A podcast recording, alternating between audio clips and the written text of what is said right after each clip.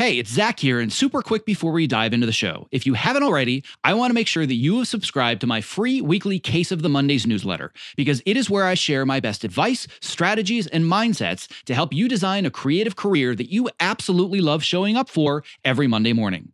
When you sign up, I'll even send you a bonus five day email course to help you clarify and prioritize the next small steps in your unique path to success. To sign up, just visit optimizeyourself.me slash newsletter. All right, on to today's episode. My name is Zach Arnold, and I'm a former Hollywood film and television editor turned career strategist and the creator of Optimize Yourself, where I help artists, creatives, and storytellers just like you design the more balanced, more sustainable, and more fulfilling creative career that you deserve. In a nutshell, I'm Tim Ferriss meets Ted Lasso, minus the mustache, because I am obsessed with both learning everything I can about optimizing human potential while also inspiring you to realize yours. If you are ready to step outside your comfort zone, let's dive right in and unlock the optimized version of you. Hello, and welcome to the Optimize Yourself podcast, where I share honest and candid conversations with best selling authors, world class athletes, Hollywood legends, elite experts in a variety of fields, as well as everyday people that are achieving extraordinary things. It means the world to me that with all the podcast choices out there, you have chosen to invest your valuable time, energy, and attention with me. Now, before we get started, don't forget to visit optimizeyourself.me slash podcast so you can subscribe, leave a review, and so you can also download your unique customized podcast playlist where I'm going to send you the five best expert interviews from our archives to help you achieve your specific goals. So, on that note, without further ado, let's get right to today's guest. This week's episode focuses on the nuts and bolts of understanding the neuroscience behind depression and anxiety. Now, when discussing depression and anxiety, it is not uncommon to hear people say things like, well, why don't you just snap out of it? Or, uh, you just need to get some sleep and you're going to be fine. But unfortunately, for many people like myself, depression and anxiety come part and parcel with also being blessed with creative talents. There is no simple way to snap out of depression or sleep off anxiety if you have the genetic predisposition towards both of these ailments or if your biochemistry has been altered due to external events or circumstances. In this episode, I have an in depth conversation with not one, but two experts on the topics of depression and anxiety Dr. Edison DeMello and Dr. Michael Mark. We talk about the science and biology behind depression and anxiety, which can hopefully help you understand why feeling depressed or anxious isn't quote unquote all your fault. More importantly, beyond simply understanding the neurobiology, we also discuss several treatment protocols that go well beyond just simply popping pills for the rest of your life. Balancing yourself is a fundamental component of the Optimize Yourself program, and I hope that this episode helps you find just a little bit of balance in your own crazy life. Now, without further ado, my interview with Dr. Edison DeMello and Dr. Michael Mark. So we're just going to go ahead and jump right in today. My guests, as I mentioned before, I have Dr. Edison DeMello and Dr. Michael Mark, both of whom have been guests on the podcast before. So hello, doctors. Hello, Zach. Nice to be here again. Hi, Zach. Nice to hear your voice. So, the idea behind today's show is this is going to be a follow up to an episode I had a couple of weeks ago where I spoke with a couple of colleagues about the mental illness that seems to be rather rampant yet not talked about in the post production industry. And we talked on a very informal level. It was just basically about our experiences with it, our experiences with other people dealing with it. But today, I want to really hit the scientific side of it because I'm not a doctor. The people that I was talking with are not doctors but you guys are doctors. Uh, so rather than just me saying, well, I think it's this and I think it's that, I want to hear from the people that know what they're talking about. So, where I want to start is from the medical side. If Dr. DeMello, could you walk our audience through the basics of what's happening with the brain and with the body, with hormones, with neurotransmitters when we're when we're dealing with something like chronic depression as opposed to just having a bad day. Absolutely. So, as you know, Zach, the definition of mental illness is very broad. And so let's start by defining what mental illness is. There is mental illness that you are born with, basically genetically predisposed and there's the mental illness that is actually acquired. And that's the one that I will talk to, about. I will leave the other topic uh, to Dr. Mark. My interest in medicine stems from looking at the whole person and basically meeting the person who has the condition before I meet the disease.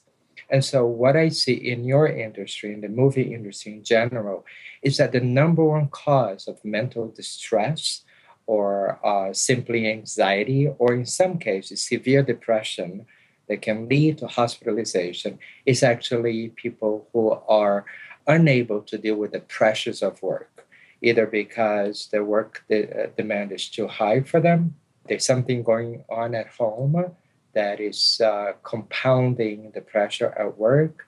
They don't feel they are able to perform to their uh, maximum maximum capacity, and so what we see is people just simply crack. Why do they crack? Uh, anxiety is part of the human experience. I mean, when you get in your car and you drive from, from point A to point B, you're dealing with anxiety, just being behind the wheel and you're driving your car, but you're, you're also driving you know, for the person next to you. Need to make sure that your attention span is really broad.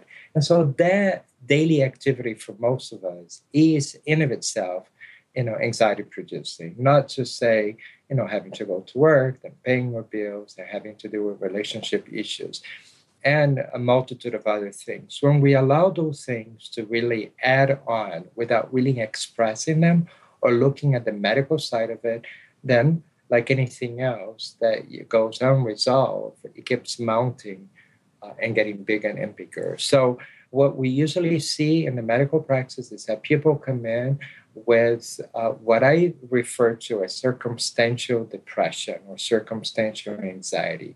And that is, in addition to all the reasons that I gave you, they're not sleeping. And because they're not sleeping, they get hungry. And so because they get hungry in the middle of the night, or in York, in the case of people who are in the editing business, because they're in the dark room all day long. So food become a becomes a comfort for people. And and so you eat that, you know, gives you immediate gratification. It's usually processed food, sugar food, sugar-based foods, or anything that's readily available for you. And then the cycle begins that leads to the brain's addiction to this so-called refined sugars or processed food. And then the more you stay awake the more you're anxious the more your brain wants it. And then that particular food certainly doesn't sit well with your gastrointestinal tract. And so now you have increased hydrochloric acid in there which means that you have to eat more to be able to diffuse the increase in acidity. And when you eat more, you gain weight. And when you gain weight, you feel horrible about yourself. And, and it goes on and on and on until suddenly the patient, either him or her himself, comes to the office or a loved one, a loved one really makes it that cause for them. And what we do here is really put all these conditions aside and talk to the person and and start with basic questions. Who are you? And what what's your life dream? Are you living the life that you thought you would be living at this stage in your life? And if not do you see a way out of this? And if so what are the steps that you need to take to get there? So in integrative medicine the first one is to look at your laboratory results. Let's look at your anything from your CBC to your liver enzymes to sometimes if people are having a lot of gastrointestinal issues, we do something called a breath test to see if they have any overgrowth of bacteria in the stomach, in their gut. Then we can do a food sensitivity to see what foods they are maybe having difficulty processing. And from there, we present to them with ways that they can really optimize this, this you know, so-called health markers. We also certainly look at the adrenals. Now, the adrenal system, the endocrine system, is to you what, what a hard drive is to your computer. If you have a hard drive that's completely overloaded, your computer, no matter how good of a computer it may be, won't work properly because the hard drive is overly extended, is, is overly spent. And so we do the same thing. We look at the endocrine system and we look at the cortisol levels and we look at what happens, you know, when the patient is not sleeping, what kind of hormones he releases in in case of women we do a 24 hour urine hormonal test to see where they're at. And then we start by looking at those two, two pieces together. One, the metabolic aspect of the person's condition at this particular state of their lives. What's happening? How can we improve, improve that? And then we also address things that you can do little by little to decrease that uh, stress.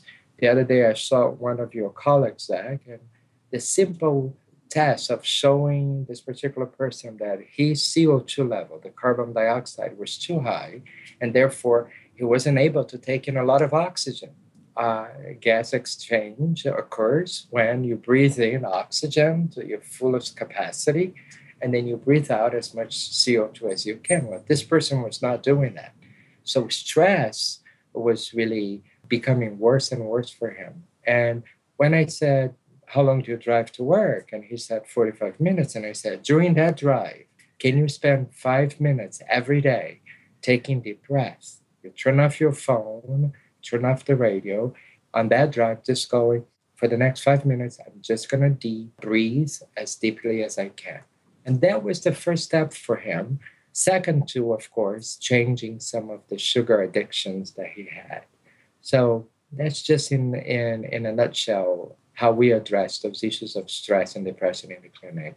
And when it's needed, we do have an integrative psychiatrist that we refer to. Sometimes you need to, you know, give the patient a little help, especially if uh, the patient is so spent that no matter what we do, the container is so empty that we have to help him or her build it up.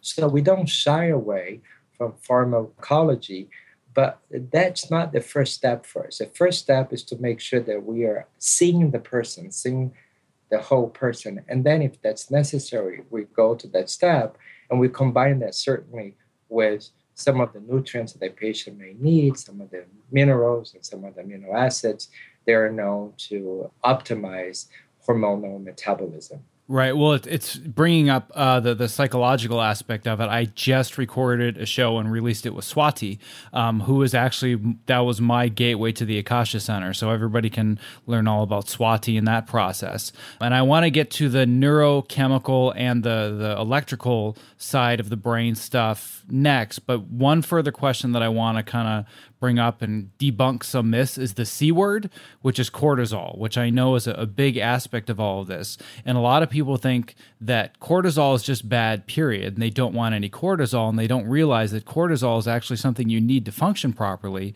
Like, for example, another one of my colleagues that was at your office recently, basically her cortisol is zero. And that's where I started about 10 years ago with complete adrenal burnout, no sympathetic nervous system whatsoever. So just talk very briefly in layman's terms about how cortisol factors into our lives number one how we need it and number two how having too much of it can be detrimental. Yeah absolutely. Cortisol just like cholesterol gets a bad rap out there in the world. Without cortisol as you mentioned you would not be able to get out of bed.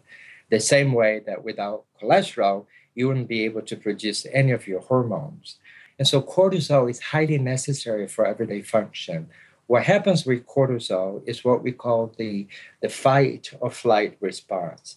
And that is when you're so anxious and you're so spent and you're so sleep deprived that your cortisol levels keeps going up and up and up to keep you functioning.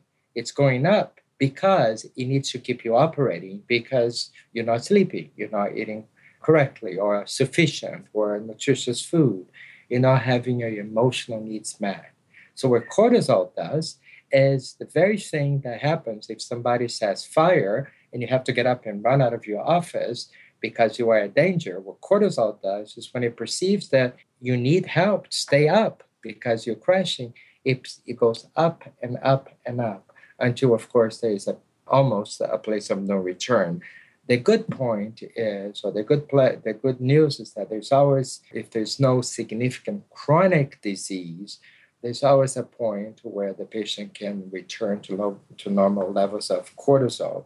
What we do then is look at the cortisol and try to help the body metabolize it differently.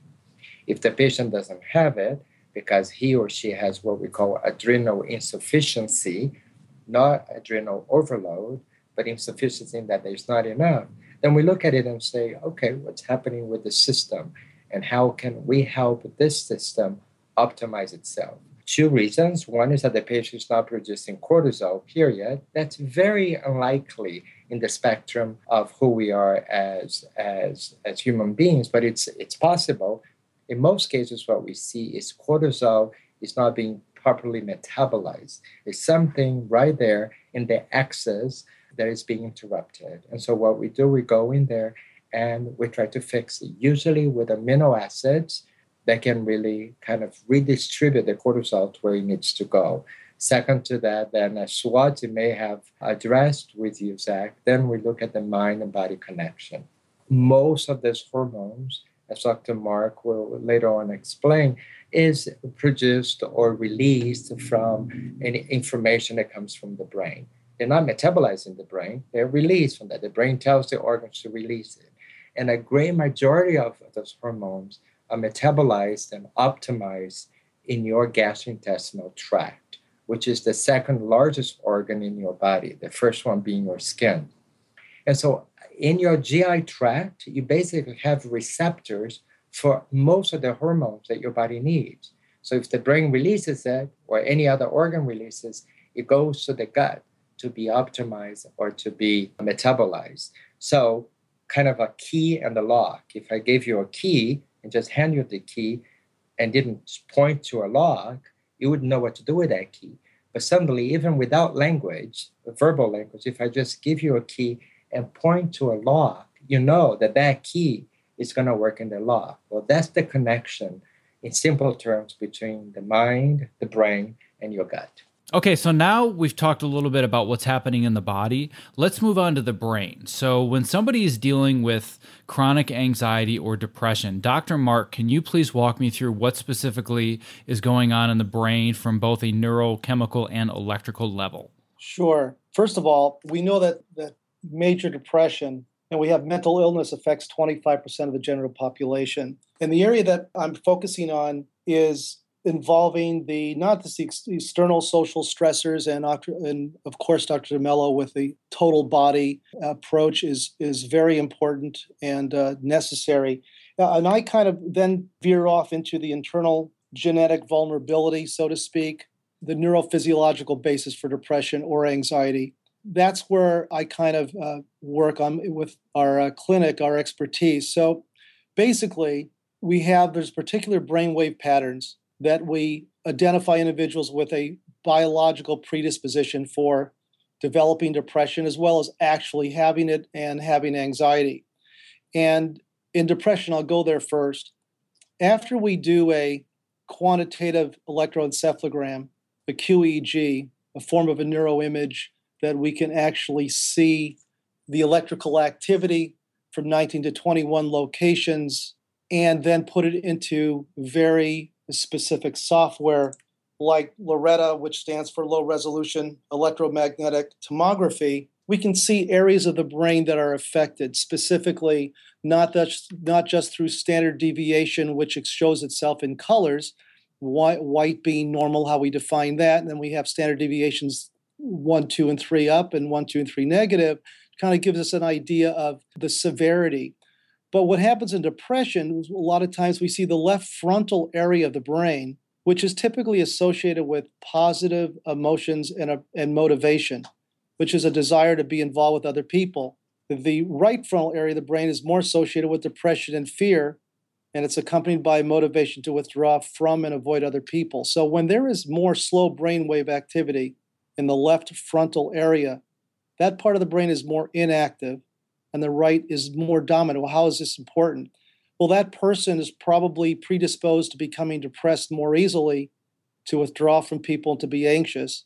And this also could become maybe it uh, could be because of the heredity, maybe the family history, or if obviously they had a concussion or a mild head injury producing the slowing. So what we see is is that especially in depression, when we see the asymmetry or the dysregulation in those frontal areas, uh, we're able to, through analysis, come up with a treatment plan that will improve that regulation and create stability out of instability in those networks related to the symptoms.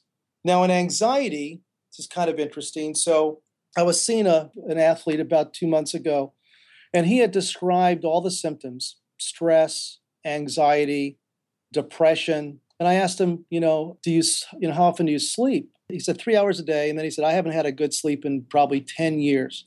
And I'm, I, I listened to him and I, and, you know, just like we were just talking about the complete body treatment and what's required and blood tests and through analysis, the doctor so eloquently mentioned, I then said, you know, if we are able to reduce after we do a QEEG the fast activity, the perseveration that's going on, and you can actually rest, your memory will improve, your anxiety will lessen. And so we did that. And, um, you know, when we see anxiety, we see a excessive activity in the brain that basically the brain is on 24 7 without any form of rest. And that individual, we talk about. I want us to say one thing here, uh, just to clear to to make something clear about sort of the databases and what we're working with. In Z-score neurofeedback, which is the LORETA uh, software I'm talking about, we have real-time comparisons matching the population of healthy subjects, and we we simplify our protocol and the important part is we can we have the ability to target modules and hubs that indicate dysregulation and instability in networks related to the symptoms of the patient.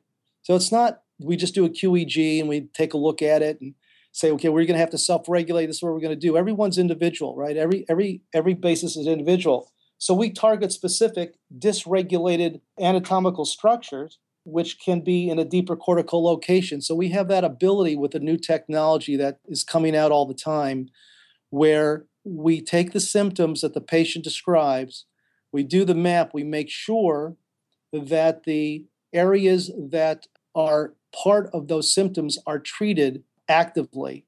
And we find that we have a very good track record in reducing those symptoms so that the patient is you know has the ability to sleep and relax and uh, you know participate in his life or her life the way uh, they want to.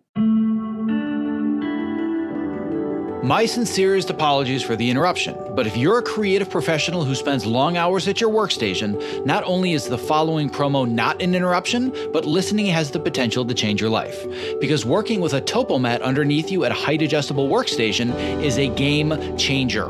Let's learn a little bit more from Ergo Driven co founder and CEO Kit Perkins, creator of the Topomat. The Topomat is the first anti fatigue mat designed specifically for standing desks. The real benefit of a standing desk is movement. We found bringing in this cushioned terrain under your feet, your brain just subconsciously engages and you wander around and you get that movement at the standing desk that you need without even having to think about it at all. People will come to me at an event or a panel and they'll say, I got the Topo mat because of you. Even when they had a mat, once they used this one, it was a total game changer. We've just heard time and time again that with Topo, we've kind of hit the sweet spot that it's the right premium quality materials and a right shape that people are actually getting benefit out of this stuff. You spend more time here than anywhere if you do creative work the way that I do. So I would rather be driving around in a Ferrari than a Ford Pinto. And I feel like this is the Ferrari of the standing mat. One of the things you don't realize is that at a standing desk, your main interface to the world, your body's main interface to the world is the ground. If you're going to invest in anything at that Ferrari level, it should be what you're standing on. Well, my goal is that for anybody that is a creative professional like myself that's stuck in front of a computer for inordinate amounts of time of their waking life, they're doing it standing on a mat. So uh, you and I, my friend, one edit station at a time are going to change the world. I like it. That's a utopian vision I can get on board with. If you're a creative professional looking for a simple and affordable way to stay active, energetic, and focused while spending long hours at your height adjustable workstation, I can't stress enough how important it is to have the right mat underneath you, which is why I continue to share the Topo Mat as my number one product recommendation. To learn more about the Topo Mat and purchase yours, visit optimizeyourself.me slash topo. That's T-O-P-O. So basically, what I have heard from the two of you so far um, is that it is actually very possible to uh, it's very possible to quantify the idea of anxiety and depression. Uh, and the reason that I bring that up is because my understanding, and maybe the science has just come further and society has come further, but when I was dealing with this like 10 years ago, the Western medical idea was well, there's really no way to tell you if you're depressed or not. But if we give you the pill and you feel better, well, then you were probably depressed and it worked, right? And it sounds like what you guys are very clearly telling me is there's a very quantifiable scientific way to say whether or not somebody is dealing with chronic anxiety and depression. Is that correct? From my end, yes, absolutely. That's exactly what I said. And uh, the, the research is, is enormous there uh, when it comes to how, when you are stressed, for all the reasons that I previously discussed, the end result is depression. The question is is this a clinical depression that is secondary to a, gen- a genetic factor that is going to require long term uh, pharmacological treatment or even uh, the patient being patient of Dr. Mark for longer period of times? Or is it what I refer to as circumstantial depression, meaning there's a circumstance that is causing the system to break down, that causes the system to crack. In that case, the pharmacological intervention sometimes is highly necessary. Dr. Mark's work with neurofeedback uh, is, uh, is highly necessary, as much as it is necessary also to address the cause. What is, why is this supposedly perfect system in so many ways, beautiful system that does exactly what it needs to do to operate every day from waking up to going to sleep, from walking to laying down, from standing to sitting. This system is an amazing system. Why is it cracking? And it's no different than if you walk into your house and you look up and you see there's water in your roof. You need to go and fix the, the roof. But then you need to say, okay, so why did this happen? Is this, you know, significant or is this is the cause of this leaking a cause in the system in the overall system meaning i need to look at all the pipes i need to look at air conditioning or was it that it's a pool of water that's ignited to rain and was something that it happened i'm going to go in there patch it up and it's not going to happen again. So it can be either you know? It can be just a circumstantial evidence too much water on the roof can lead to you know mild leaking or it can be just a sign of something bigger happening in the system. That's what we look at. But you need to step back, to stand back. You, the person who owns the body, the person who feeds the body, the person who protects the body, the person who nurtures the body. In essence, your body is your child. Without you, this child, your body doesn't live. So you need to take a step back and say, something is happening the system is trying to tell me something. What is it? And when you cannot figure that out, that's when experts like the Akasha Center or Dr. Mark's clinic comes in and tries to help you identify your body's language. Well, and that perfectly led into my next question, which is if I'm somebody that's working in the film industry and I'm a film editor and I'm in a dark room how do I know the difference between, well, I'm just really tired and it's been a rough week and I just need to sleep a couple of nights and knowing that you're just not going to get out of the hole and you need help because that was i wish that i had had something like this to listen to 10 years ago or i had somebody like you to talk to and eventually i found you but i probably came to you a year too late. I dealt with this for maybe two years of just thinking this is just my life. I'm just miserable and i'm just grumpy and i'm exhausted all the time and it's just who i am as a person. It must be just genetically who i am. What's the difference between i just need a good night's sleep and it's time for me to see a professional and then I'm curious to also uh, see what Dr. Mark thinks. But as easy as it sounds, as simple as it sounds, the answer is to do that which you think you need to do to get out of the hole. When you take a multiple choice question and you don't know the answer, more and more research points to the fact that go with that which you think is right. Even if you don't, if you're not 100% sure, just pick that answer. And you know, in a majority of, of cases, that particular gas is the correct gas. If you are, you're the listener, is out there thinking, wait, is this more of a long-term problem that I need to address, or is it that I just need a break? What happens if I were to take a two-day break and just get off the grid? If I were to turn off my cell phone, my computer, as much as I can, and tell my you know significant other, my wife, my husband, whoever it is that that you're in a relationship with, I need your support, and that here's what I need. And if you do that, and you realize that, well, that made a change, you know, that really led to a change, then it's likely that your system just needs you to do more and more of that. Take breaks, get off the grid, get more support, exercise. When you exercise, you reduce, you increase endorphins. That's why people are addicted to, can be addicted to exercise because it releases the feel good hormone. So go out, exercise, drink a lot of water, find something that you love. Instead of riding a bike, walking on the beach, laying, you know, out in the sun, gardening, you know, or working on your in your car, whatever it is that can be really relaxing for you that's very different than your everyday life. And then sit back and say, okay, on a scale from one to 10, 10 being the best I've ever felt, and one being the worst I've ever felt, where was I before I took this break? And where am I now? And that will tell you whether or not you need to pursue further treatment. Thank you, doctor. What the doctor says is absolutely correct. What I advise our patients to do to get out of ruts, to get out of habits, to change it up, to go exercise, to do the things that that the doctor's talking about. Here's here's the issue with the with people in general, and this is just my opinion professionally over the years, not only as a doctor but as a lawyer. People are stuck they're stuck in their own way of thinking. You're saying, you know, you would ask, well, you know, how do I know if this is a couple days or I need further treatment? I need any treatment. Listen, you know, we have a society that's based upon speed. It's, it's you know, we're more divergent. We're we're at 5 years old, our parents are deciding what college we should go to and what extracurricular activities we should be participating in. It's nonstop. So it is difficult, I think, without uh, it's difficult to step back.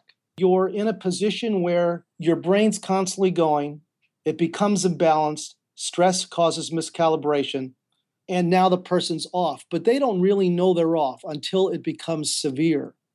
And because they always think, you know, I can handle it, it's no problem. You know, you take the athlete, it is don't worry about it. So I have a concussion, don't worry about it. I mean, I, I as long as I can walk, I can play and we have that attitude in, in in every area. And also i think you need to be able to when you step back you have to have some you have to have some idea of who you are and how you function instead of being you know a, a automaton on, uh, and just doing the work and and being a provider. And it's really hard. And I, and I think the doctor's point is well taken. And the reason why his expertise is so needed is because i don't think it's that you know it's very difficult to actually step back without listening to someone you know? If someone says step back in your family you might go yeah sure whatever uh, but you really don't do it. And i think the whole point of neurofeedback really is recalibration is to increase resilience to stressors to be improve self-regulation so maybe you have some basis to know what is quote good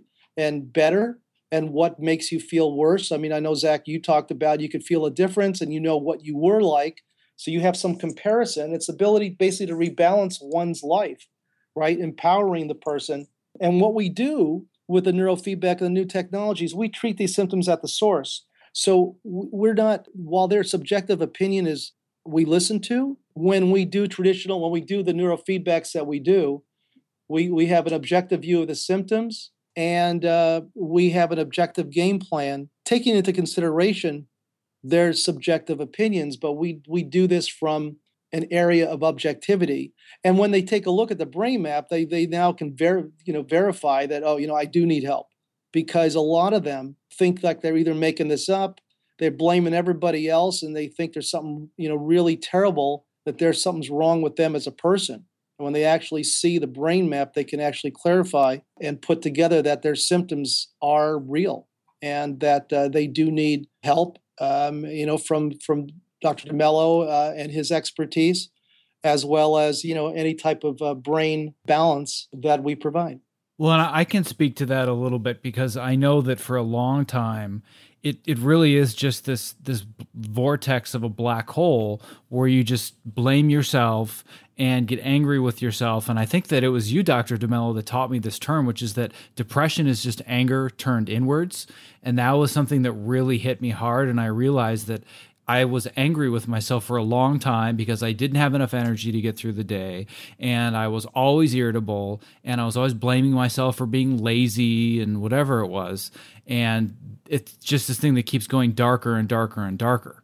Right, right, Zach. I mean, it, it is true that uh, it's very possible that in a majority of cases, or in, in a number of cases, depression is indeed anger turns turned inward or the worsening of depression even for those patients who have a predisposition to it when you're angry because you're not doing what you need to do for yourself or you don't you don't look the way you want to look or you're not making the money you want to make or that you need to make or you're not in the relationship that you wish you were in when all those things happen uh, that it can lead to anger, and anger will lead to more depression. Uh, for those of us who work with in the field with both men and women, we see that all the time. Culturally, it's much easier for us men to be angry than to be sad. And you know, daily I deal with that with my male patients when they come in and they are very angry or they're very irritated from things that may happen in the office, such as they have to wait uh, for you know a little bit to see me to things that happen out there. And when I pose a question, you seem sad. What are you sad about? Uh, it makes them stop. They may not have the answer. They may not say, "Oh, I'm sad because blah blah," but it makes them stop and you go, "Sad." It's like in a lot of cases, it's like they are reacting as if they've heard that word for the very first time um, as opposed to women. You know, women sometimes, and I'm really making a, a huge generalization here. So for those listeners there who are male and who are able to feel sad, then please forgive me uh, if I misrepresent you. For women who are able to feel the anger instead of the sadness, I also ask for forgiveness. But what I see in a majority of cases is that it's much easier for women to go to sadness and not necessarily to anger than that is for man to go to anger and not necessarily to sadness. So, and it's all culturally. And so when you know those things from a psychological, metabolic, uh, hormonal, adrenal standpoint, and you operate from there, let me pose the question, then you can have a lot of answers that can help the patient. In your case, Zach, you know, I'm sure you have shared some of your history with your listeners you too act as if that question had never been posed to you. When I said to you, you know, what are you angry about? You know, you being somebody who, you know, take the bull by the horn and and when you were asked to jump, um, you actually give somersaults. You said, mm, "Let me look at this," and you went to work. Sometimes people are not able to do that, and I couldn't agree more with Dr. Marks that sometimes uh, even when we know the answer, oh, I'm actually sad here. Oh, I actually need a break from my routine. Having a professional walking through your options is extremely important. Be it neurofeedback, a counselor, be it meditation, be it all of the above. You know, sometimes as simple simple again as it may sound, it takes a village. And sometimes it just takes a couple of people in your village to steer in the right direction. So, and sometimes listening, send back and saying, what kind of reaction do I get when I feel what I'm feeling? So you're feeling a certain way every day. You know, what kind of feedback am I getting from people? That in of itself can be really eye-opening for a lot of us.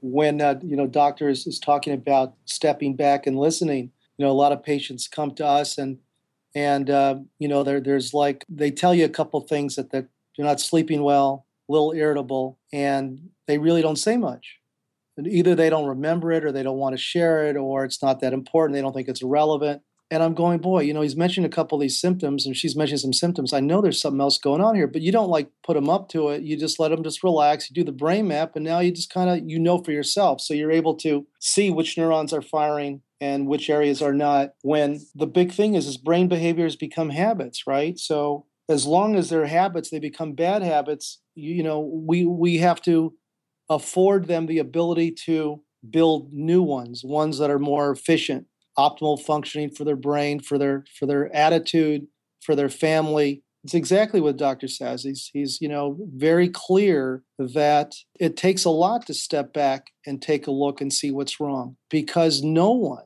wants to be vulnerable. No one wants to say, you know, I need some help. I mean, we just take a look at our society, you know, just recently. I mean, you know, there's a lot of issues that successful people are not successful. They keep within themselves. They're too embarrassed to share. We go into professional football. You can see what's happened over the years with traumatic brain injury. And these are powerful people, strong people.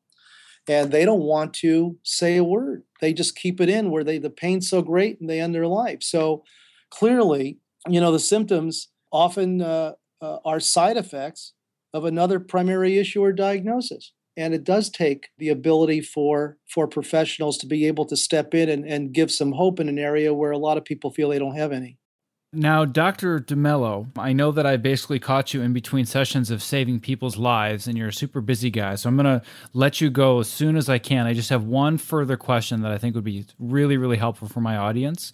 We're going to have to go into generalizations here because I know everybody is different.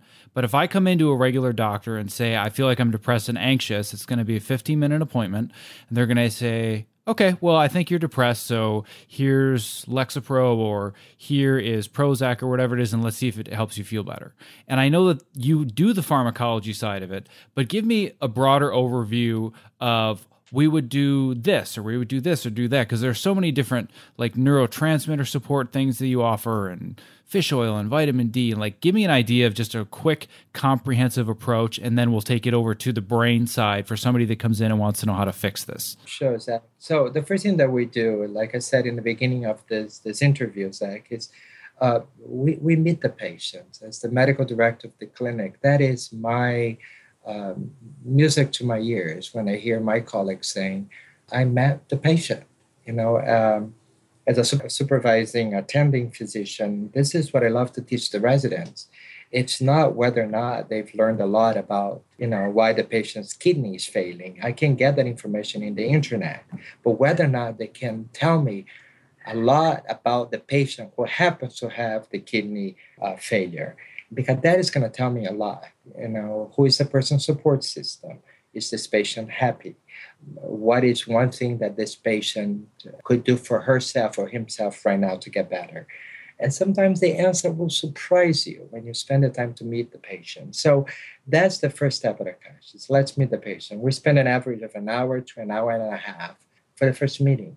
And the subsequent meetings are never less than half an hour for the most time, they are anywhere from half an hour to, to an hour for follow up. So that gives us time to remember who the patient is, to know about the patient's milestones, events in their lives. So, what we do, we first look at that, and then we go to the metabolic function of the body, both the metabolic as well as the immune system. So, we do what we call an Akasha, Akasha annual panel, where we look at everything from how your immune system is operating, your metabolic function. All your organs are operating through what kind of enzymes they need to, to operate at, at its optimal level, and whether or not those enzymes are increased or decreased. If they increase, it means that you're overworked, or the enzyme, the, the organs overworked.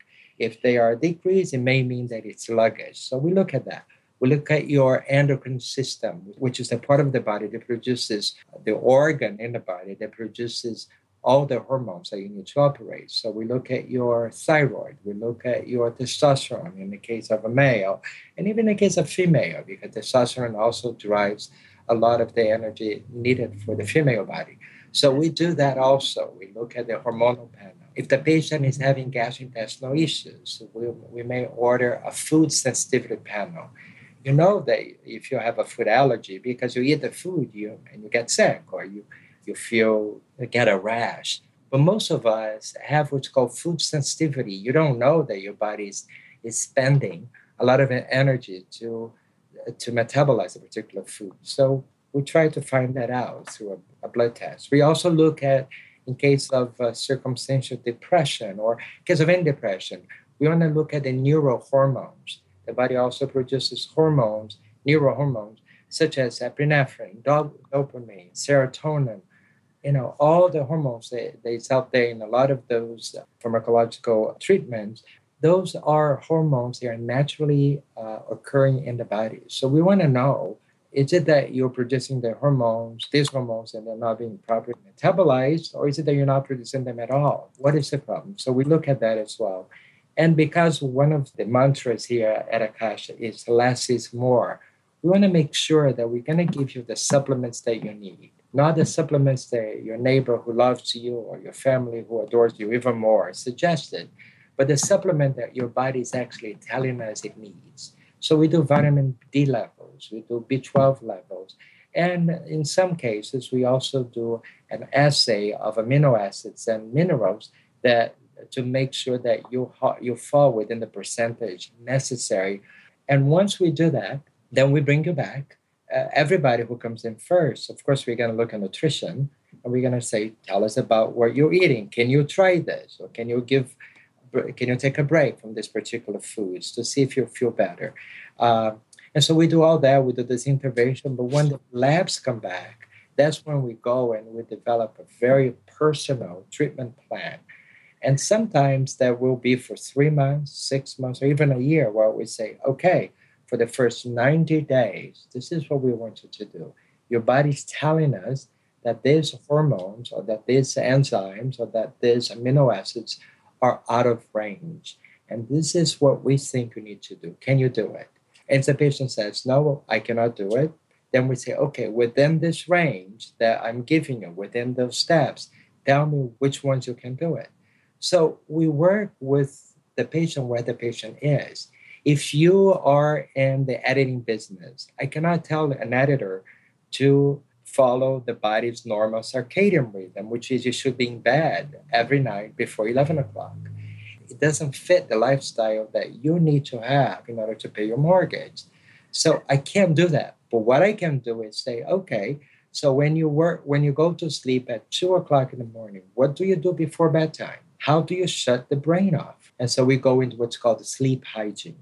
And then we say, and what is the first thing that you do in the morning when you wake up? If it is, so I cannot wait to go to the pot of coffee, then it's like, okay, you can go to the pot of coffee, but let's find out why. Is it because it's a habit, right? This is how you grew up. You like the smell. Is it because you need that energy to operate? If that's so, let's find out what is it that you need in the morning, in addition to or instead of the cup of coffee to give you the energy. So, and then it becomes sort of like putting a puzzle together. The puzzle is your life. The puzzle is Zach Arnold, your children, your wife, your work, your mortgage, your parents. This is the puzzle. How can we help you balance it all? That's that's Akasha's work. Well, I would say that your your work has done wonders for me, and I know that it's doing the same for other people that I'm sending your way. And on that note, I know that you have another life to save, so I'm going to let you go, and I'll uh, I'll continue with Dr. Mark. But I wanted to thank you again for for being on the show with me and doing this, and we'll definitely have you back again soon. Love to be back, and Dr. Mark, thanks for sharing this time with me. I've heard a lot from Zach about you, and I look forward to to meeting you in person very soon. So maybe we should. Uh, come up with a time to to get off the grid, the two of us together, and have a cup of tea. That, that sounds great. I've heard a lot about you and your fine work at the center, as well as uh, your personal the way you care about people. So I look forward to seeing you as well. Same here, Zach. As always, it's a pleasure. Okay, so, thank you, sir. Pre- appreciate it. Bye bye. Okay, bye bye. I have spent almost 10 years now raving about how much I love my Topomat, and I have finally discovered what I now consider the Topomat of desk chairs, the QOR 360.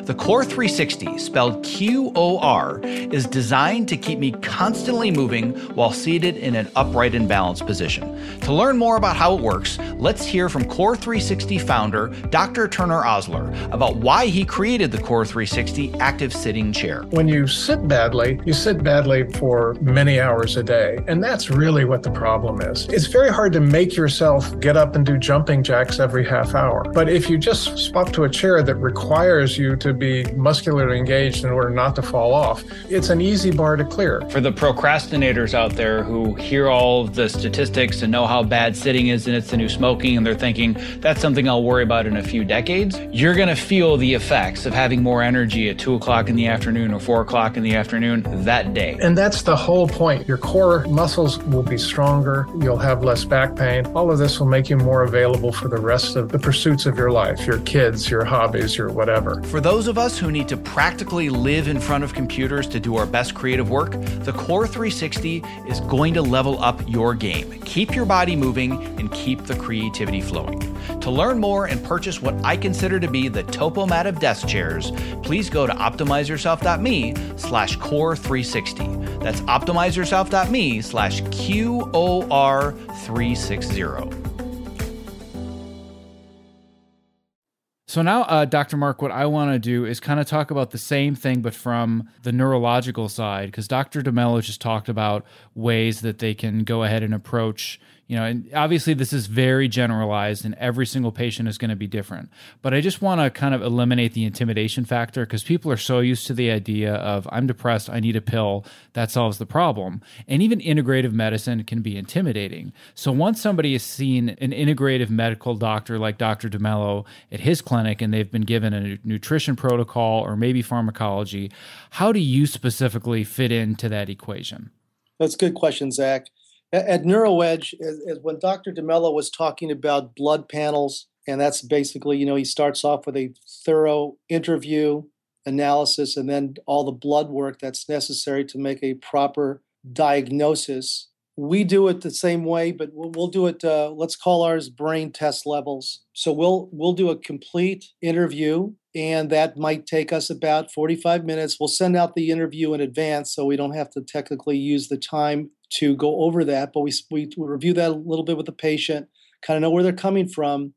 And then we do a quantitative electroencephalograph. So we do a very simple test. It's by the time that it's put on and off, it's 20 minutes. It's a brain map. A little uh, cap goes on your head with 21 sensors, and we can see all the electrical activity going on in the brain. We do that with eyes open and eyes closed. And then we do an analysis into software. We put that into specialized software. It's four or five types of software they put into to actually take the raw data and then be able to have a clear picture of what is going on in the brain, what networks are functioning, which networks are stuck, which networks are not are dysfunctional, and then to come up with a specific treatment plan to optimize brain function. When I talked about brain test levels, we take a look at the available power in the brain from the connections, the usage of power, the connectivity, how how sharp is the connection, how fast or slow.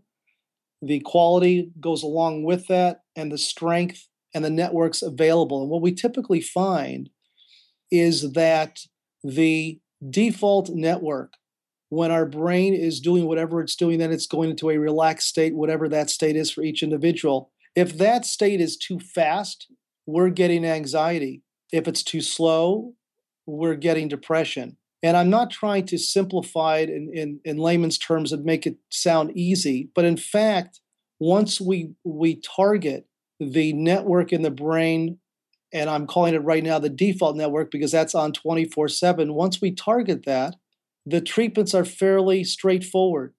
They're about 30, 35 minutes each, and uh, there's there's nothing involved other than playing a game and your brain is a joystick. We can train up to, with LORETA neurofeedback, we can train up to three to 400 different areas of the brain and uh, as little as maybe 40 or 50. It's, it's a fairly simple process, and the results are amazing. Now, you brought up a really interesting term that it took me a little while to figure out, but you have a great analogy for it. And that's the default network. And you'd mentioned that to me a few times, and I'm like, what the heck is a default network?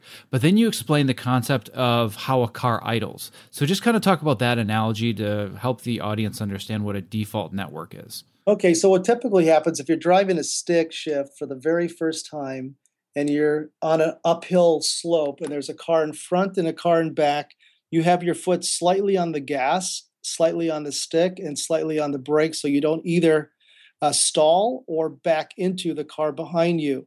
And so what happens is your brain, if we trans- translate that into your brain function, that means that you're constantly revving. It might be slow, but you're not able to shut it off for any period of time and recoup the necessary uh, neurons and oxygen that's necessary to function properly.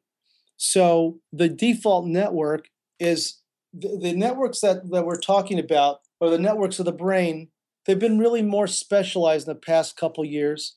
Uh, we use a part of our software is is a NeuroGuide provided by Dr. Thatcher in Florida, and he came up with the different types of networks and treatments for networks. But basically, the default network is the authentic you. The rest is excess noise, distractions that detract from your optimal self.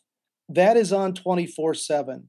So when we target the default network at its core, we then can see what is producing depression in the frontal areas or anxiety in the central to parietal area. Also, we can see temperament, memory, irritability, frustration, focus, all that's related. While we talk about anxiety and depression as these broad areas, the other symptoms are pretty important too. And if you don't sleep, for example, then you can't focus, you can't have any, your memory is decreased, you're more irritable. Everything goes hand in hand with the ability to have the brain function as optimal as possible. We believe at NeuroEdge that the brain, it's what's running, obviously with help, that's what's running the body. That's the hard drive. If that is dysfunctional or if that gets injured in any way, then symptoms generate. I, I wanted to say one thing. We were talking about, you know, for a person to know when they should come for assistance or help or advice disorders, the old version of disorders, the only thing that defines them as disorders is that it affects other people. You know, if it affects you, a lot of people go, you know what, I'm not that, you know, that's just who I am. But when it starts affecting your family and friends and coworkers, then quote it's a disorder. And this was taught to us years ago. So I think that the ability to know what the authentic you is, how the brain's functioning, is very important in regulating the way you a see the world and also function in the world. Well, the interesting thing that you say when you talk about the default network and idling, and you'd said that anxiety is when the brain is going too quickly and depression is when it's moving too slowly. I was actually dealing with both. And the the way that I had kind of created the analogy in my own head, and it, I had explained it to this way to Dr. DeMello years ago before I had even heard this analogy. I told him that I feel like I'm sitting in a car and I have my foot totally on the gas where I'm pushing it as hard as I can, but I also have the parking brake up and I have my foot on the brake as well. So I'm putting as much energy possible into sitting still and doing nothing. So d- does that make sense? Is that is that kind of a good way of explaining where you can be if you're dealing with both anxiety and depression? Yes, Zach, and I believe that when you said doing nothing, you mean being stuck. Is that correct? Yeah, like I literally I would be sitting on the couch, completely motionless, just breathing, but the internal feeling was that I had both feet as hard as I could be pressing on the gas and the brake, meaning that I was expending tremendous amounts of energy just existing, right? because my brain was moving both too fast and too slow at the same time. And it was just constantly at odds with each other. I couldn't relax. I couldn't sleep. I couldn't enjoy myself. I was just, it was like a machine was turning inside me 24 7, yet I wasn't capable of moving or turning that energy into kinetic energy. Right. And what makes sense, uh, and you hit it right on the head, is again, simplistically, that our brain is a combination of fast and slow frequencies, all in different proportions in different hertz in different speeds. So when the networks that are producing these frequencies are off, you hit it right on the head. Pardon the pun. But um, the issue is to have functional areas, the ones that should be slow. Again, what's too slow? There's there could be slow activity that's on the high average or the low average. There's fast activity. When those are at odds with each other, besides depression and anxiety, which you mentioned, that's when we have difficulty in focus, concentration, and attention. That's when we have difficulty in staying asleep and falling asleep. That's when we have difficulty in irritability and frustration. And so, what, what we're talking about is the distractibility. How do we get ourselves to optimize our brain to function the best way possible? And when you were giving your description, your spinning wheels going nowhere, digging deeper. Those are all favorite lines. Uh, but there's the, the same thing is that it's not easy and not taught in our society to ask for help. We're taught to be strong people, especially in the men. For men, you don't ask questions, you just kind of burl through. Doesn't matter. As long as you're vertical, you're fine. You know, and and and it's also tough for successful women to actually say, you know, there's issues I need to take time off to deal with that, or it's a difficult area. So it takes someone that can know that there's options out there and that they can kind of see what those options are, not be forced into it, not assume something, but just check it out and know that there is at NeuroEdge, there is assistance and there is the ability to learn about themselves at their rate. No one's pushing them, no one's uh, forcing them to do something that they wouldn't want to do. And, and it comes out where they're very thankful, just, just like Dr. DeMello and what he does. It's rare that you have doctors that care about people in a manner where it's not a pill and it's not a quick diagnosis in 20 minutes and you're out the door, where it's actually, I have to know who you are and what your life is about before I open my mouth to give you any advice. And, and basically, it's it's on, on both of our sides. It's a very, holistic and a very healthy ability to to help people. Does that make sense? That absolutely makes sense. Yes. The last thing that I want to get into before we go, which is something relatively new that you've had me dabbling in recently, and that's biofeedback and heart math. So, can you talk to me a little bit about the the program I'm using right now, which is called emWave Pro, what it is and why it's helping me get so much better sleep and be more relaxed? What is it? What's going on? It's pretty amazing, right? So the bottom line is that when we do a form of biofeedback or neurofeedback, biofeedback, we're looking at the physiology of our body. We're having someone show us what our body actually looks like, and we make the changes in physiology, heart rate, respiration. And in neurofeedback, right, it's it's the ability to see our brain, how it's functioning, how it's how it's structured, and how we can make changes on our own. So the way heart math works, and it's not it's it's heart rate variability, which is they realized over the years that how one breathes and what your cycle is per minute can actually slow down your uh, sympathetic nervous system. So you're able to not be in a fight or flight on a regular basis or not being anxious. And what they found out is that if you find out your optimal breath rate. And most for most people, it's between six and seven breaths per minute, not yogis who do one breath per minute, which is fairly difficult. And we always focus on the exhale. So if we're doing eight breaths per minute, we're doing three seconds in, I mean five seconds out. We're kind of getting our exhale is always longer than our inhale. And what that ends up doing is, is that this slows our body in layman's terms, right? It slows our body down it lessens our ability to react too quickly. So we can actually listen to a Thanksgiving dinner and not get upset, where we actually can be in a line and not get upset. Our breathing is always, I'm glad you discussed it because we always use, most of the time, we use heart rate variability prior to doing any neurofeedback. Because if the individual has a tough time breathing and it's a shallow breath, and it's basically a very learned poor breathing style that doesn't help. That makes it more difficult. So we spend a little bit of time training the patient how to breathe. Listen we breathe normal as babies dogs and cats. You can see how they breathe. You can see singers how they breathe um, abdominally through their diaphragm.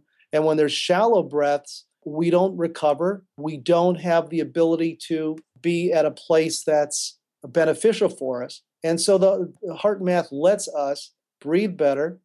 Through breathing better, we can slow ourselves down. The anxiety doesn't increase. The sleep patterns improve. Focus improves. And it's a really simple procedure. And again, that's only, that takes us 10 minutes a day. And that makes life a lot easier. So if we look at all feedback training, basically you look in a mirror where you can see your facial expressions, your reactions, self regulations, that's what feedback is about. Feedback is knowing yourself, and there's nobody watching you. So it's just you learning how to improve yourself and self regulate. Well, it's, it's funny that you bring up the bit that you did a couple of minutes ago about how kids breathe and how pets breathe, because my son has actually gotten really interested in the heart math too. Because um, there's nothing invasive. You literally are just putting a tiny sensor on your earlobe and using light. It's just measuring your pulse and measuring the heart rate variability and the, the distance between your heartbeats. And he's like, Ooh, daddy, I want to try that. Right. And I'm like, Well, how am I going to get a four year old to do HeartMath? I'm like, I'm going to have to explain, you know, how he needs to relax and he needs to breathe deep. And I'm like, This is going to be a nightmare. Right. I put the sensor on him and he starts sitting there and he starts knocking it out of the park. And I'm watching him and he's belly breathing. Right. And for those that don't understand belly breathing, most people, when somebody asks them to take a deep breath, they'll breathe in, their chest will get really big, their shoulders go up, but their stomach doesn't go out.